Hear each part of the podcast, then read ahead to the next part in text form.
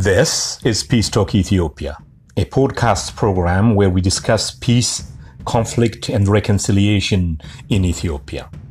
I'm your host, Degafi Debalge. This is Peace Talk Ethiopia.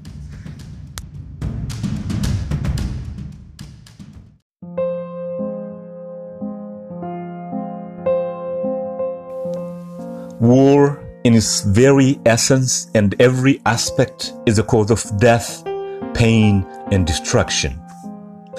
Lives lost, children orphaned, communities ravaged, and the human spirit is transformed into a form of violence that leaves deep wounds and scars long after the guns are silent. Usually, war is orchestrated and driven by the desire and interest of a few, often men.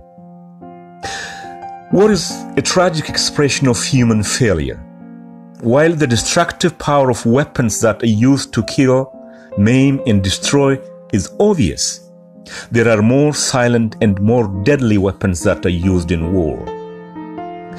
These silent weapons are used to break human spirit, to dominate and humiliate. Among these weapons, the raping of girls and women is the most heinous. In our special episode here on Peace Talk Ethiopia today, we'll be focusing on why rape is used as a weapon of war in the current conflict in northern Ethiopia, particularly in Afar and Amhara regions. The reports of rape coming from these areas are heartbreaking. Girls as young as 13 are being raped by the TPLF forces. Women are raped in front of their husbands, children, and extended family. In almost all areas that TPLF has invaded, stories of rape are reported. Most importantly, the reports are also showing the raping of girls and women is considered and conducted in a systematic and organized fashion as a broader war strategy. While the death and destruction that war caused in Ethiopia are immense and widespread, the physical, emotional, spiritual, and psychological healing of rape survivors and their communities requires the mobilization of our collective effort. To do so, we must also understand the extent of such heinous violence and violation of girls and women. To help us navigate through the issue of rape in the context of war, we have invited two guests. Hermela Brook, uh, Blaine Mamo, thank you very much for joining us on Peace of Ethiopia. Uh, thank you for having us. Thank me- you. let- Yes. Let me, let me begin with Hermela Brook. Um, as we said earlier, our topic today is rape as a weapon of war. Before we get into the details of our discussion, I would like you to introduce yourself to our audience, um, your professional and, and then personal background. Yes, my uh, thank you for inviting us, uh, Degafi, to be part of this uh, important topic uh, regarding women, regarding society, regarding a country, especially regarding the crisis uh, in Ethiopia. My name is uh, Hermela Brook. I have uh, a private banking uh, management uh, background. I worked uh, mainly in Western and Northern Africa and uh, in Europe. Now I'm actually a mother and I'm an entrepreneur. Thank you. Thank you, Hermela. Blaine, let me come back to you. Mm, Um, okay, thank you for uh, having uh, me Degafi. My name is Blaine Mamo uh, Deriba. I um, um I have a background of uh, law and uh, international security, so I work as a as a lawyer and uh, international security expert. Um, yeah, that's that's my profile precisely. Thank you. Thank you. Um, uh, as, as you, I indicated in my introduction, uh, today's topic is rape as a weapon of uh, in the current in North Kingdom. Um, before we discuss the details of rape within that context, give us your reflection or your insight in terms of rape, uh, the history of rape and conflict, if you will, and the psychological impact, the cultural impact on society. Let me let me begin with Hermela. Um, I think uh, if we abroad uh, the point of rape being used as a weapon, uh, we are talking about uh, the evil, the evil rape, and not the lustful rape.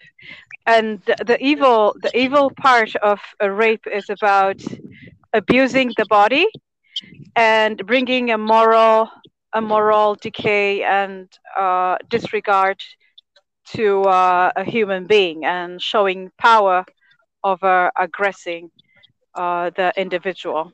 And when it's used uh, as a weapon of uh, war, a lot of uh, individuals are involved. So a whole society can be negatively impacted.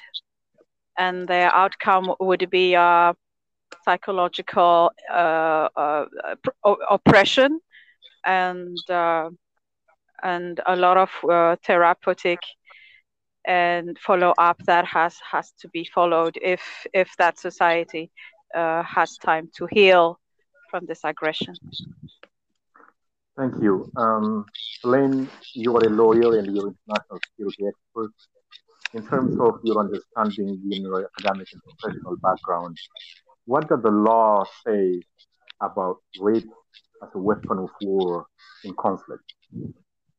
Um, well, um, rape is uh, quite obviously a crime under uh, the domestic laws of many countries, including um, Ethiopia. And uh, wartime rape, wartime rape is um, uh, beyond a domestic crime, which is an international crime, a violation of various international laws that specifically prohibit uh, the use of rape uh, against civilians. In um, let me come back to you, Blaine. Um, one of the issues I would like to discuss with you is what is the difference between rape in any other circumstances and rape during conflict or war? Can you can you explain that to us? Um, yeah. So, um, uh, in wartime or under normal circumstances, rape is rape and rape is a crime. Uh, but the difference is rape under normal circumstances has no political or, uh, or military strategy or military objective to achieve. Uh, it's mostly committed for uh, personal reasons. Uh, or pers- on, on based on personal motivations, uh, and they are um, more private and um, incidental. Uh, and also, rape under normal uh, circumstances does not qualify uh, as war crime or as a violation of international law, and thus uh, they are entertained under um, the ordinary domestic criminal laws and, and criminal laws of, of a, a, a, sovereign country where such crime is committed. so yeah, even if both are crimes, it's uh, there are um, there is this difference that I stated uh, between uh, wartime rape and rape under uh, ordinary circumstances. Mm. Uh, Hermela, one of the challenges during this conflict in northern Ethiopia is how this kind of painful and traumatizing experiences of communities have been understood or misunderstood by the international media and the international community.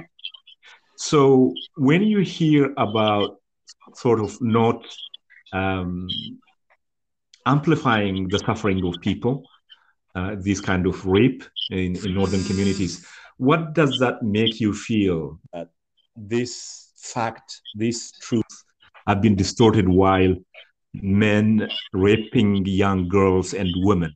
What does that make you feel? when uh, when we discuss about uh, the, the, the international community approach, uh, I think there is a lot of uh, geopolitical and political aspects to it. And I grew up uh, uh, my, when I grew up, my father always told me, you know, politics is about choosing bad from worse. so when the international community looks committed, looks engaged, and looks there as a helping as a helping uh, hand, I think the, the, the, political aspect involved in it is pushed by a lot of other interests and a lot of other intricate uh, reasons on why some of suffering of these people should be amplified and some other uh, you know non-existing narrative is created around this incident. And the actual suffering of the people is not you know mentioned not even considered. So it was deeply deeply frustrating for me that uh, first uh, the whole uh, the whole chronological aspect of it was not right.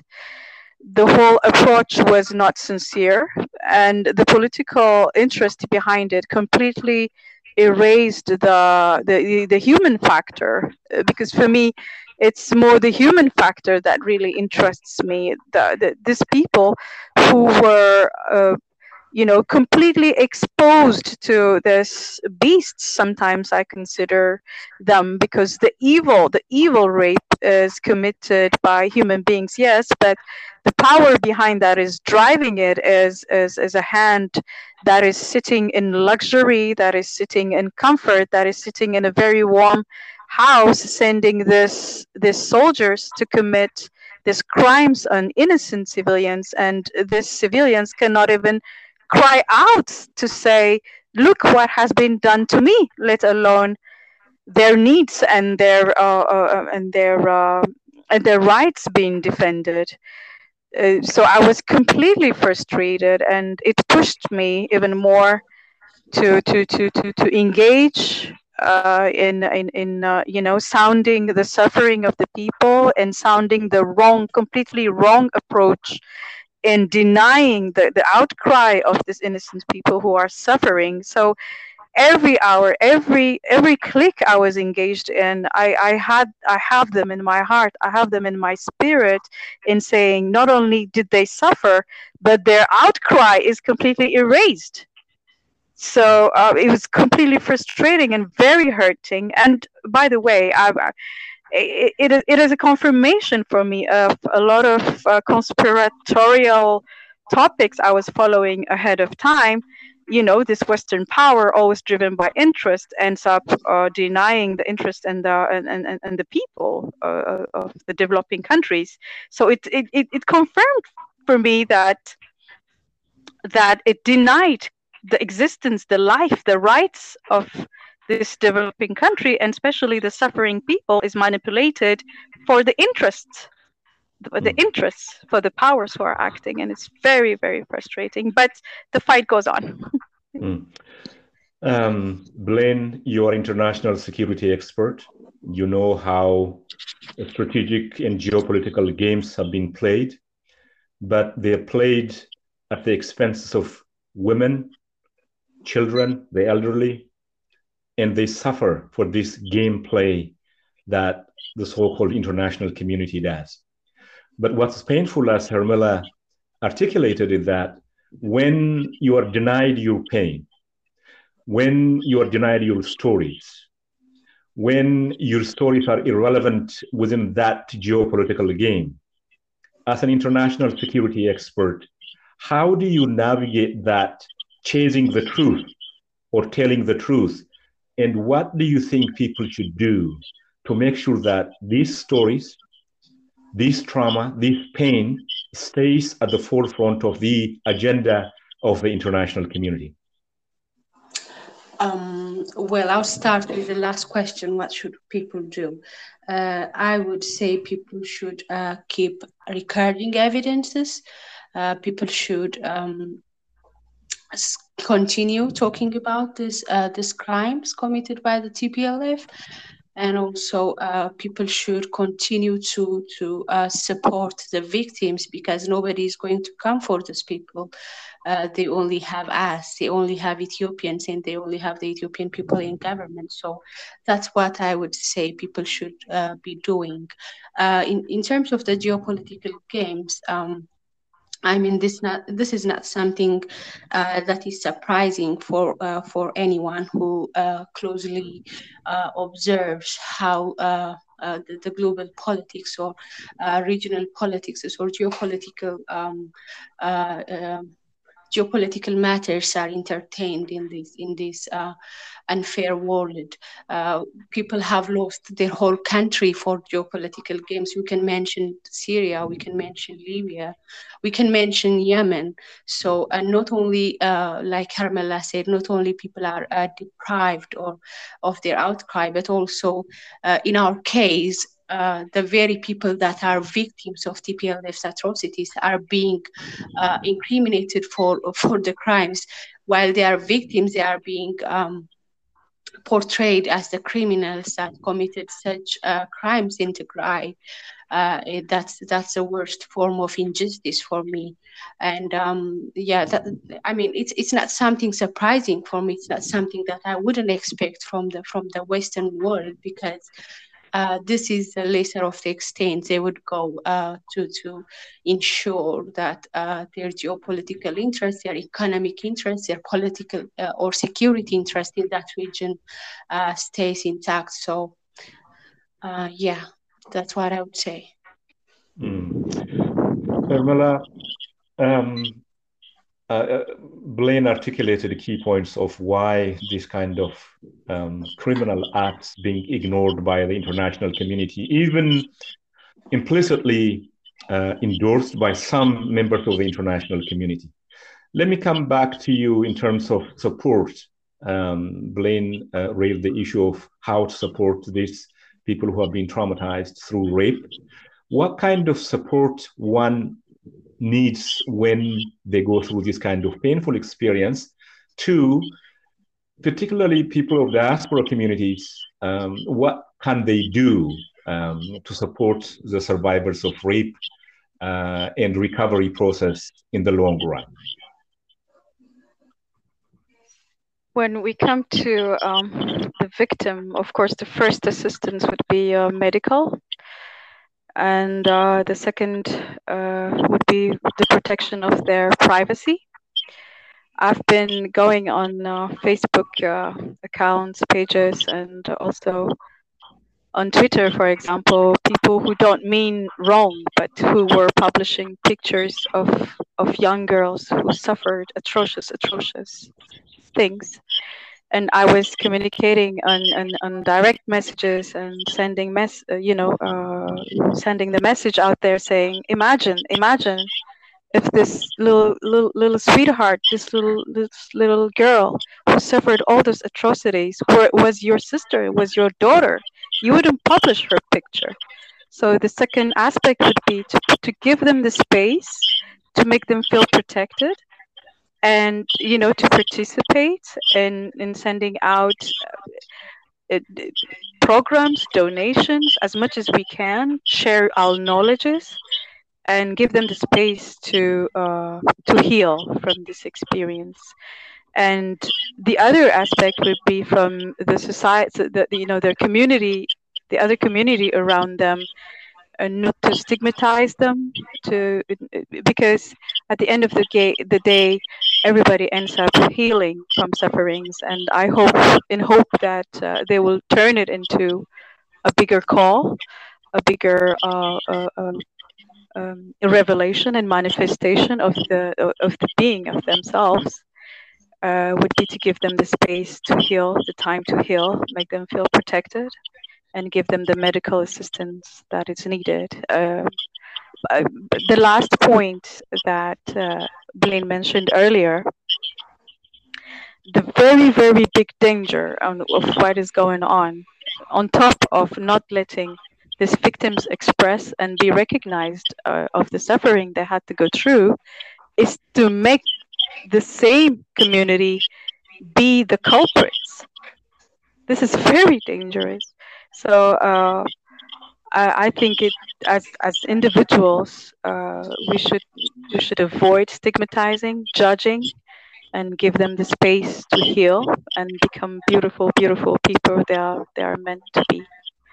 Mm-hmm. Thank you, thank you, Hermela. Um, as you mentioned, the both of you mentioned the idea that one of such the nature of such kind of conflict is um, not even to grant you uh, and to take away your suffering, to appropriate your suffering, not to give you chance to talk about your suffering, to not recognize your suffering.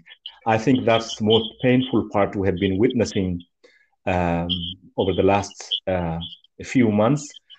And uh, those who suffered the most are not allowed to um, express that suffering in a holistic and in, in real way uh, because of the the political uh, players in the context of the geopolitics uh, Blaine earlier mentioned. The other point I would like to raise with you guys is um, uh, what is the psychological impact of this kind of um, uh, crime being committed against women and, and girls and children? And what is the long term scar um, that might affect individuals and communities, even larger society. Uh, as, as Blaine earlier at the beginning of our conversation mentioned that making it difficult for reconciliation to take place, making it difficult for peace building initiatives between communities and along community lines to take place. So, what what do you think is the long term psychological impact on individuals and communities? Blaine, can I come back to you? Um, yeah. So, um, yeah, I mean, war by itself alone has a lasting psychological impact on society, especially uh, the most vulnerable groups of society, like uh, women and children. And rape added to that is uh, is uh, is going to be uh, uh, very tragic, uh, very traumatizing. Um, so it, it's going to have a long-term catastrophic effects on the health, uh, the physical health and uh, mental well-being of uh, survivors in their personal networks. Uh, by mental health, I mean it might cause like depression, post-traumatic disorders, uh, even suicide, self-harm, panic attacks, etc.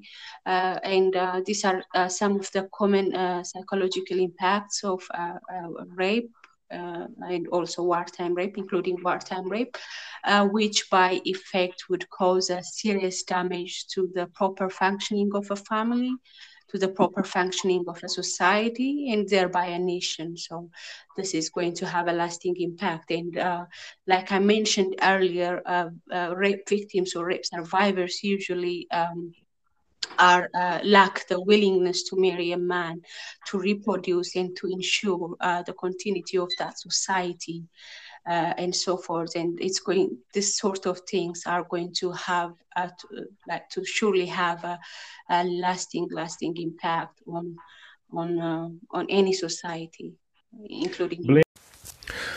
The second part of our conversation with Hermela Brook and Blaine Mamo will return right after this. Stay with us.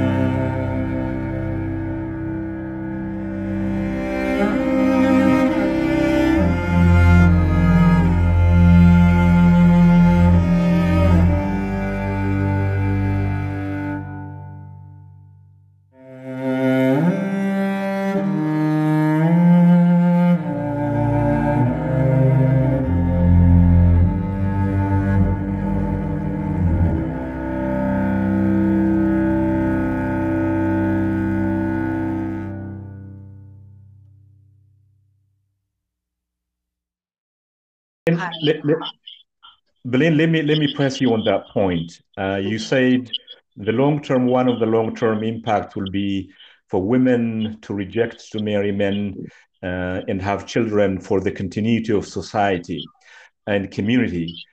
Do you think that is one of the intentions, one of the agenda um, by those who commit this kind of crime?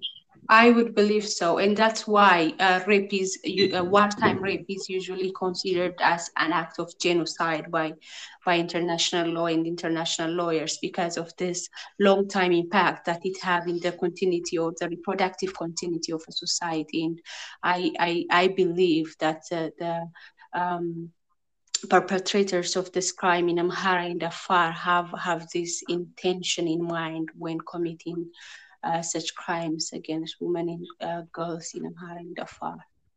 Hmm. Uh, let me come back to you. Um, as you know, and as we all know, the Ethiopian society, and the communities in rural parts of Ethiopia, even urban centers, a deeply conservative community, culturally conservative, um, uh, God-fearing people. Uh, so when these kind of things happen, when these kind of horrendous culturally unacceptable, morally unacceptable things happen.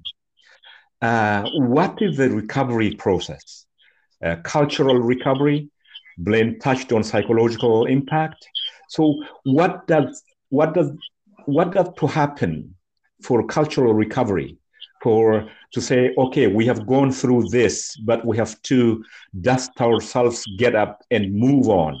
What, what is the process in in doing that? As, as, a, as an individual, as a community, as a nation?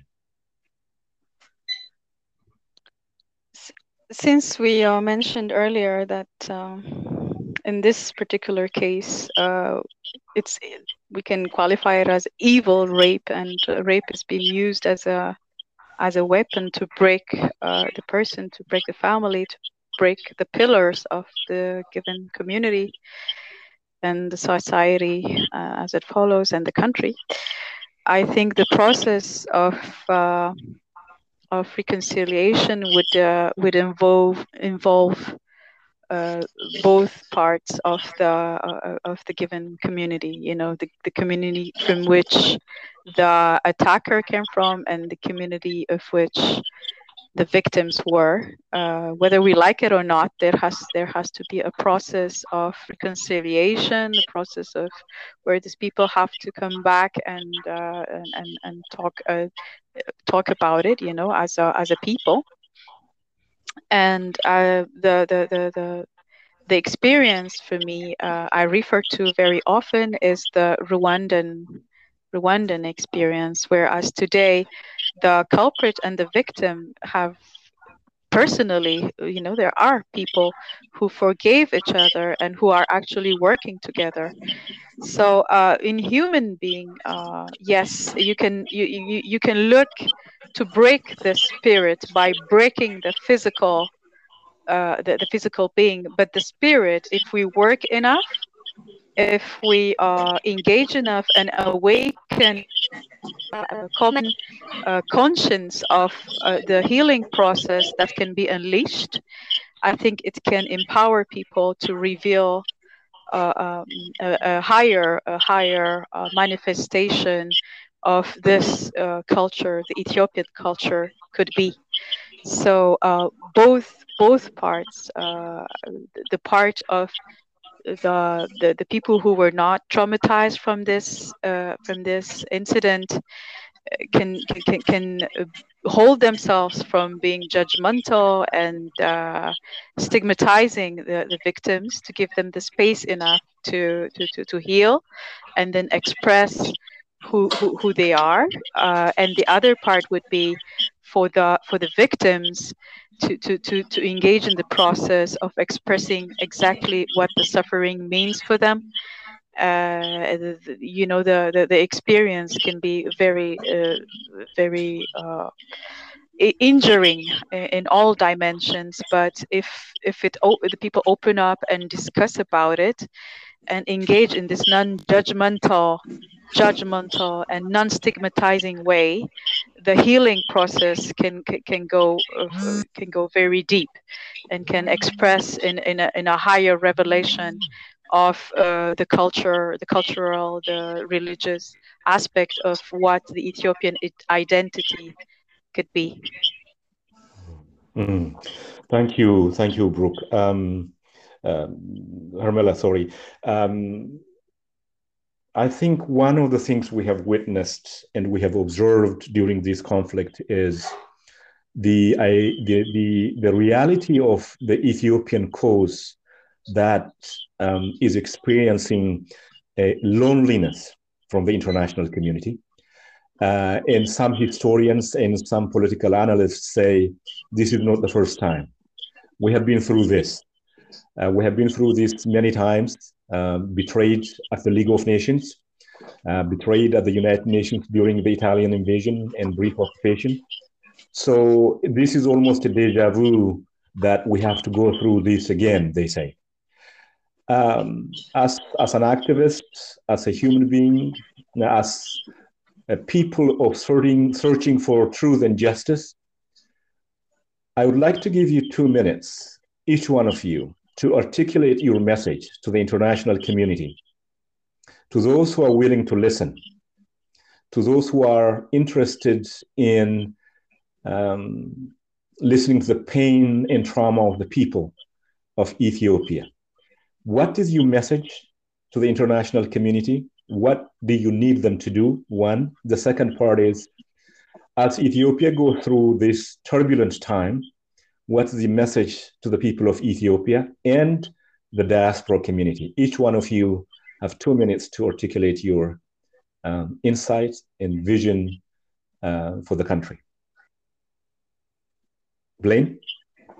Uh, well, uh, what I would say community is to to um, stand by the people of Ethiopia, to stand by the legitimately elected government of Ethiopia, uh, to support the Ethiopian people in this struggle to preserve uh, the sovereignty and territorial integrity of, uh, of Ethiopia, to preserve Ethiopia as a nation so that the next generation would have a, a, a place to call home. So uh, I would say um, I would I would say the international community. I mean, like uh, um, by international community, I'm sure we're referring to the Western world. Uh, I, I would I would suggest I would ask I would demand them to stand by by the Ethiopian people and the Ethiopian government and to stop. Um, knowingly or unknowingly emboldening uh, the most barbaric and the most backward uh, group of terror uh, that is uh, committing horrible uh, atrocities and crimes against humanities against the people of Amhara and and um, Afar, even against the people of Tigray itself. Uh, what I would say for the Ethiopian people is, uh, like you, mentioned, uh, this is not the first time that we as a people or Ethiopia as a nation is going through uh, uh, global injustice. Uh, we should hang in there just like our forefathers did. we should stand our ground just like our forefathers did. And we should fight for Ethiopia. we should struggle for Ethiopia, we should make all the sacrifices that we can uh, to make sure that our children and our grandchildren will have a country that they will be proud of, and they uh, that they will um, grow in, that that they will um, get everything they need from. So. Uh, that's what I say. Uh, and for the diaspora, keep fighting like you're doing. Um, yeah, uh, so uh, I pray that we see the resurrection of our country, our home country, Ethiopia, uh, sooner. That's all I would say. Hermela? That was beautiful. Thank you, Blaine. Um, I would say, uh, as human beings, we're all connected, and uh, if we want to build a better future for uh, humankind, uh, we both on uh, the northern and southern sphere have to understand that we need each other. uh, when we say Ethiopia, uh, we say Africa, in fact, because the name Africa came late. Ethiopia represented almost most of the part of Africa. And um, as much as all the resources go from Africa and managed to build, even through slavery, uh, all the, the, the advanced and developed world, the develop, you, you know, no, no, no community in the world should neglect that it is the African, the, the, the African uh, manpower, the African riches that built the comfort that it that the Western world could be today. So we both need each other, and through understanding that we are all linked, uh, when we say Ethiopia is the cradle of the world, uh, we have to understand together that we all come from this part of the planet. And you can see it, how diversified and how beautiful we are. And when we say diversity, we say being rich, we say we say the future is in diversity because uh, the modern way of doing things has shown us by modifying nature, by modifying what's around us, we'll bring solutions. But at the end, we're bringing our destruction because you can take the simple the crop production for instance they made it in a source that every crop has the same length has the same color has the same uh, uh, uh, aspect but you lack you lack the richness in its nutrients you lack the richness of the protectiveness and it brings sickness to humankind today because the wheat it's, itself has been ceased from being diversified. So, diversity is what Ethiopia kept safe throughout all this year. And this diversity and this richness is what the global aspect is trying to snatch away from from this part of, of, of, of the world that is saying, look how beautifully diversified and how uh, unified we can stand and how our future can be beautiful when we accept each other just the way we are. And we never, never, never have to forget that empires rise, but empires fall. Mm. So mm. the exchange only through only the recognition of each other only, and through only bringing this win-win solutions, equal partnership, could we bring a, a stable future a brighter future, a, a, a, a, balanced future for everybody. Because most of the time you hear, oh, the poor countries, the poor countries. Be careful. What what is being poor for you? For me, sometimes I feel I see very very poor people in beautiful palaces, very empty inside, and they are very very poor. And you can go in parts of Africa where they don't even have like uh, asphalt streets, but they're running the whole day, living beautifully, and being very, very rich people. So we have to recognize each other for who we are and build a better future for everybody in a win win situation. Thank you. Thank you both. Um, this is a very difficult, a very sensitive, and very complex conversation. Uh, I wish we had met under different circumstances, talk about more cheery subject. Unfortunately, here we are. Uh, Blaine, you raised the issue of uh, living a country where our children and their children can call home is the message we all need to hear and share. Um, Hermela, you raised the issue of diversity. We need each other you're coming back to the idea of that African philosophy, Ubuntu. A person is a person through another person. An individual existence is contradictory in terms.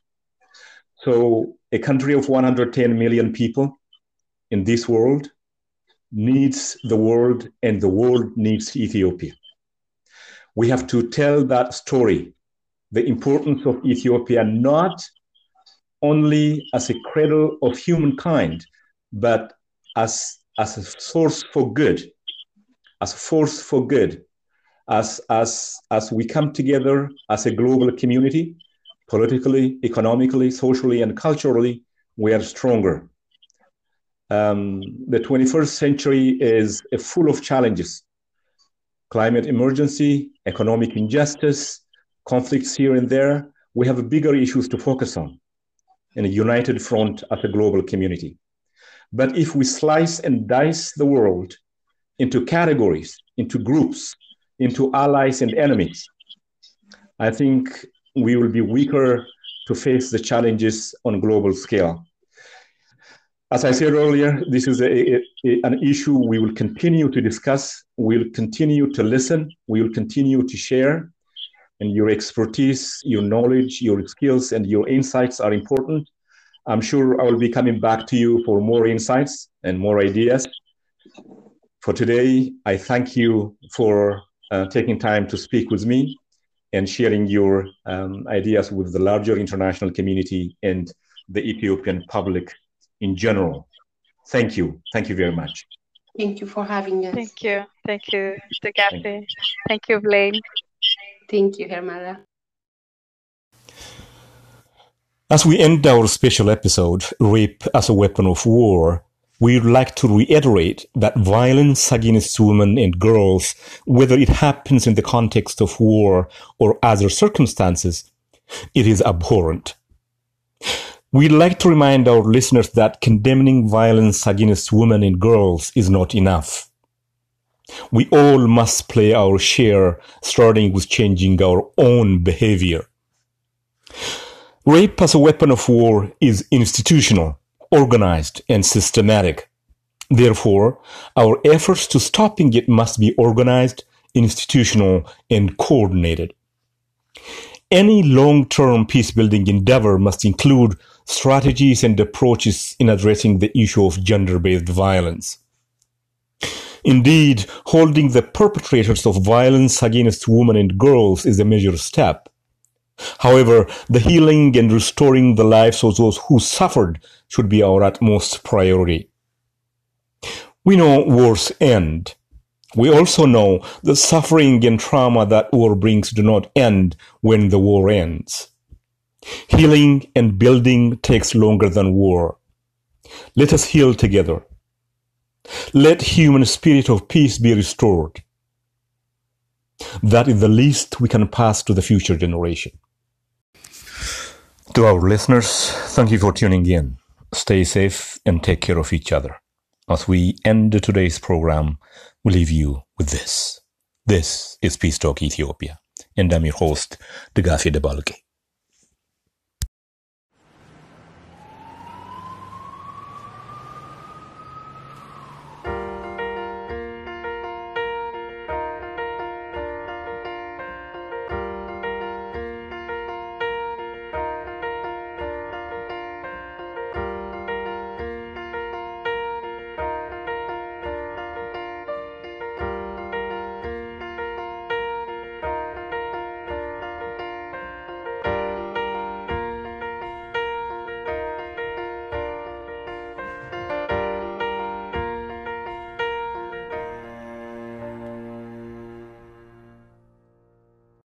We could be the healing when you're feeling all alone. We can be the reason to find the strength to carry on. In a world that's so divided, we shall overcome. We can be the healing. We can be the flower in the gun. We can be the healing. We can be the flower in the gun. Could I say to my son or to my daughter if they came and asked me about these days? What kind of reason could I give for all the hate that's standing in the way? Wish I could tell them that nobody's gonna judge them, and every stranger on the block is gonna love them. No bully in the world could ever hurt them, but I can't say that today. No, no one could ever take your pride from you. Speak your truth Cause we could be the healing.